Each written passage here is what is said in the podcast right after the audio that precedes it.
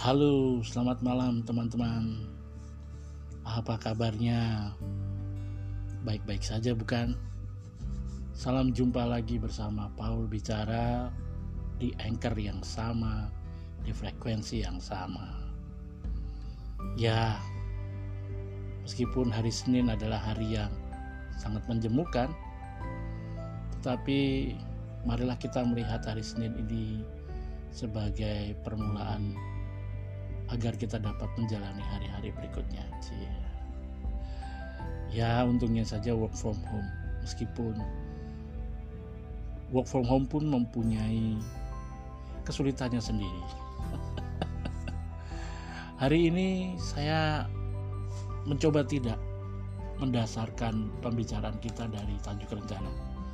Mengapa? Karena ada dua tajuk rencana yang tampaknya menurut saya saya pernah bahas yaitu yang pertama bicara tentang perlu data lebih akurat uh, bagaimana pemerintah diminta supaya uh, menyediakan data ya, data yang akurat agar penularan virus itu dapat diputus dan yang kedua adalah hmm, saatnya semua terfokus ini tentang Eh, persiapan Pekan Olahraga Nasional 2020 yang konon kabarnya diputuskan mundur ke bulan Oktober 2021. Tentu saja ini salah satu dampak yang harus ditanggung oleh dunia olahraga kita. Saya memang tidak pernah bicara itu, tetapi masih uh, masih menjadi bagian satu paket dari apa yang pernah kita bicarakan mengenai dampak pandemi COVID-19 ini bagi dunia-dunia sosial, budaya, ekonomi, dan sebagainya, termasuk juga olahraga. Nah, hari ini saya tertarik dengan opini, opini yang menurut saya ini jarang-jarang ada ini ya, yaitu opini yang ditulis oleh seorang guru besar antropologi sastra, antropologi sastra di Universitas Negeri Jogja ini yaitu Pak Suwardi Endra Suara. Saya pernah bertemu dengan beliau dan saya juga mempunyai beberapa buku yang beliau tulis. Beliau adalah seorang penulis yang sangat-sangat produktif tampaknya menulis begitu cepat sekali dan luar biasa dengan rujukan yang juga cukup banyak. Uh, ya Pak Suwardi menulis sesuatu yang sedikit banyak menggugah kesadaran kita bahwa eh, pandemi COVID ini juga tidak harus atau tidak selalu melulu dilihat dipandang dari pendekatan-pendekatan misalnya teori-teori pembangunan, teori-teori kesehatan, teori-teori sosial masa kini dan sebagainya.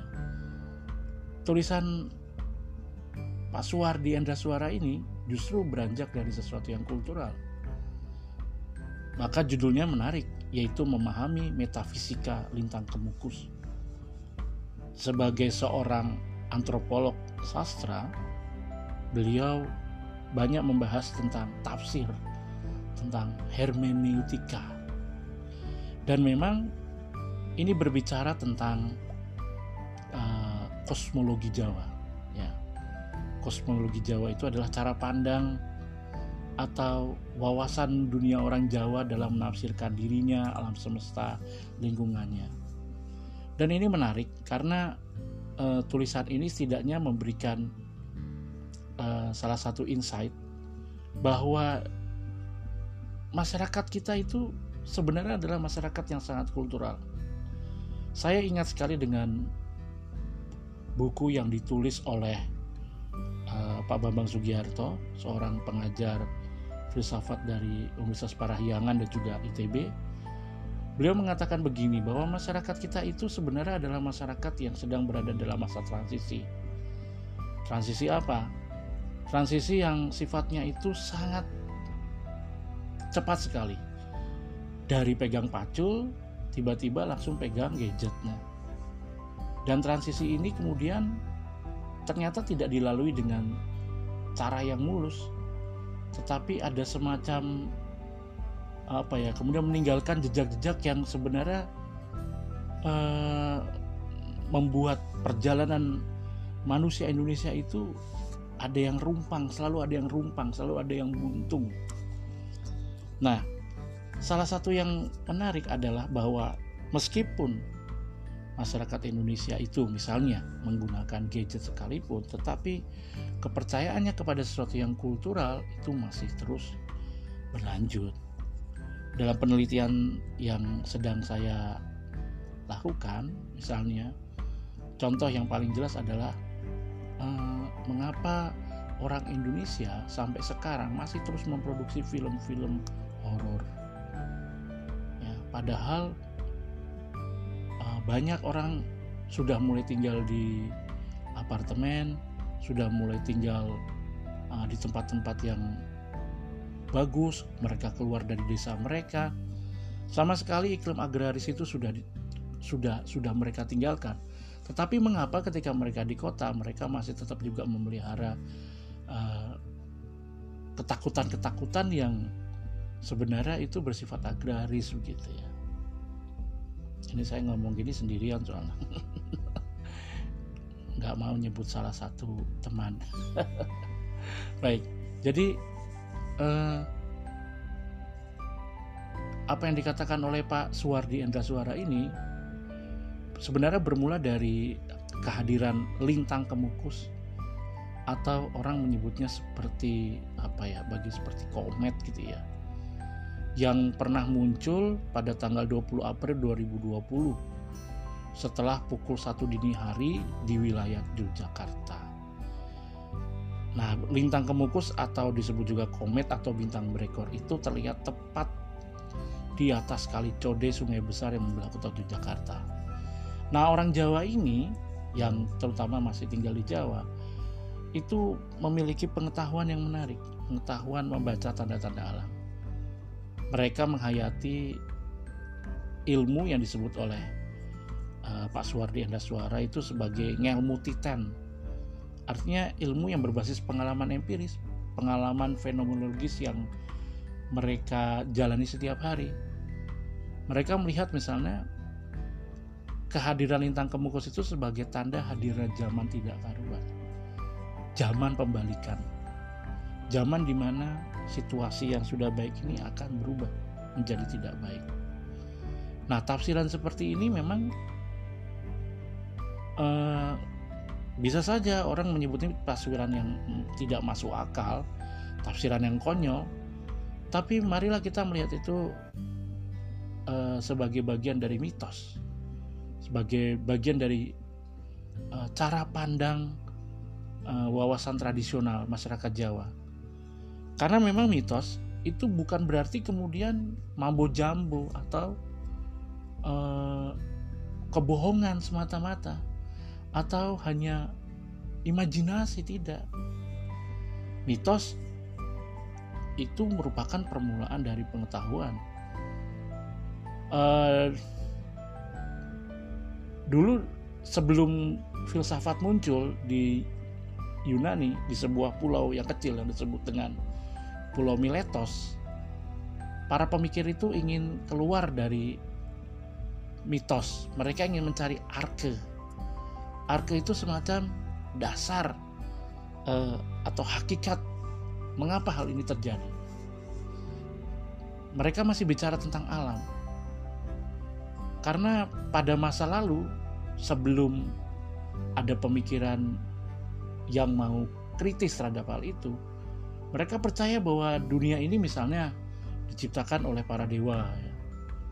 Ah, setiap dewa itu mempunyai kaplingnya masing-masing dan seterusnya.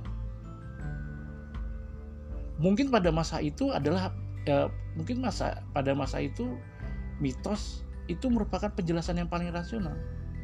Tetapi tentunya setelah terjadi perubahan zaman, orang kemudian jadi uh, orang kemudian melihat bahwa mitos itu hanya seolah-olah sebuah destruksi atas akal sehat. Tetapi di dalam konteks pembicaraan mengenai metafisika lintang kemupus, Pak Suwardi Suara mengingatkan pada kita bahwa uh, mitos itu sebenarnya adalah teks yang kaya tafsir. Uh, ada interpretasi yang bisa dipertanggungjawabkan. Maka kehadiran lintang kemukus tadi misalnya bisa dipandang dengan dua cara, yaitu awal dari sesuatu yang buruk, tetapi juga bisa dipandang sebagai awal dari sesuatu yang baik, awal dari hadirnya sebuah zaman emas. Ini menarik karena didasarkan oleh beberapa temuan. Teman-teman yang baik, eh, apa yang terjadi hari ini misalnya eh, pandemi COVID-19 itu sebenarnya memang bukanlah hal yang baru dalam artian jika ini jika hal itu dipandang sebagai wabah maka masyarakat Jawa misalnya begitu ya. Kan maaf saya saya menggunakan uh, pendekatan ini misalnya. Masyarakat Jawa itu misalnya sudah sudah sudah terlanjur percaya bahwa wabah itu selalu kemunculan wabah itu selalu diikuti oleh tanda-tanda alam yang lainnya ya, seperti ada lintang kemukus cuma memang bagaimana orang bisa membaca alam itu itu yang menjadi persoalan yang menarik. Karena tergantungnya misalnya cara pandang Eh, kehadiran lintang kemukus ini tuh ada di mana? Itu memang melibatkan semacam ilmu perbintangan ala nenek moyang. Misalnya ya yang yang yang yang sering kali saya lihat adalah uh, misalnya jika jika komet itu muncul di mana jika lintang kemukus itu muncul di mana maka pertandanya lain nah, saya saya mengambil rujukan dari historia.id misalnya dia. Ini saya akan bilang misalnya, apabila komet atau lintang kemukus tadi yang dikatakan Pak Suwardi itu muncul di arah selatan, tandanya ada raja yang mangkat atau meninggal. Para pembesar susah, banyak hujan, hasil kebun melimpah, beras, padi, kerbau, dan sapi dihargai murah. Orang desa merana, karenanya mereka pun mengagungkan kekuasaan Tuhan Yang Maha Suci. Kalau komet atau lintang kemukus muncul di barat daya, artinya ada raja mangkat. Orang desa melakukan kebajikan, beras dan padi murah, hasil kebun berlimpah, tapi kerbau dan sapi banyak yang mati. Nah, ini yang menarik. Zaman emas ini muncul kalau misalnya hmm, komet itu muncul di daerah Tenggara. Ya. Di sana dikatakan bahwa jika komet itu atau lintang kemukus itu hadir di di arah tenggara maka e, kesengsaraan manusia itu akan berakhir pada waktu Batara Indra datang membantu. Teman-teman yang baik, e, insight atau pandangan seperti ini menarik.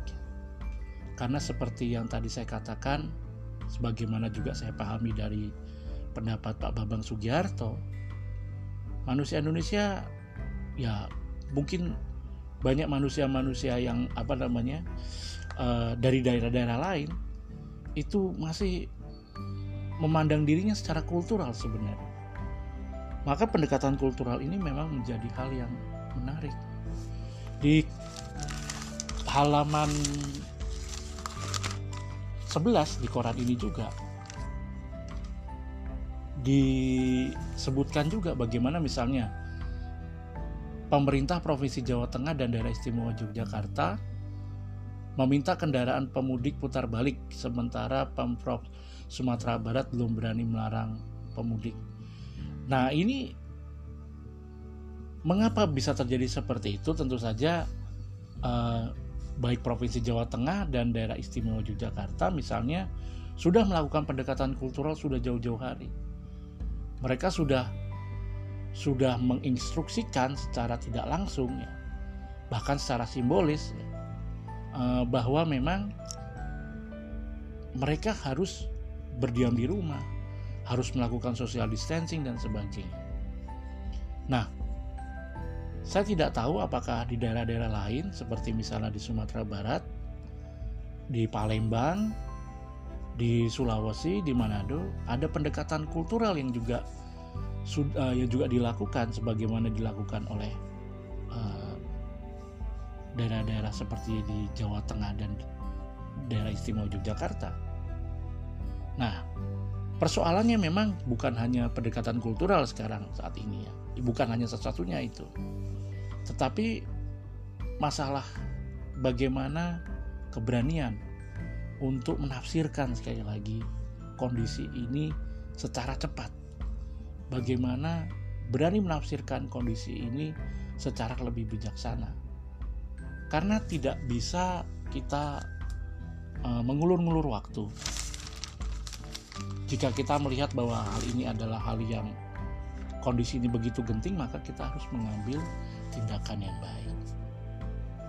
Setidaknya kalau kita berbicara atau berbasis uh, pada budaya, kita bisa mengalami dua hal. Yang pertama adalah kesadaran kultural.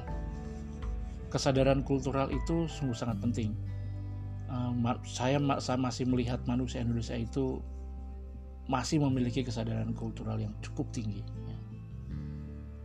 Itulah mengapa ketika pemerintah meminta supaya uh, masyarakat Indonesia tidak mudik itu menjadi sebuah keresahan yang luar biasa karena mudik itu adalah peristiwa kultural.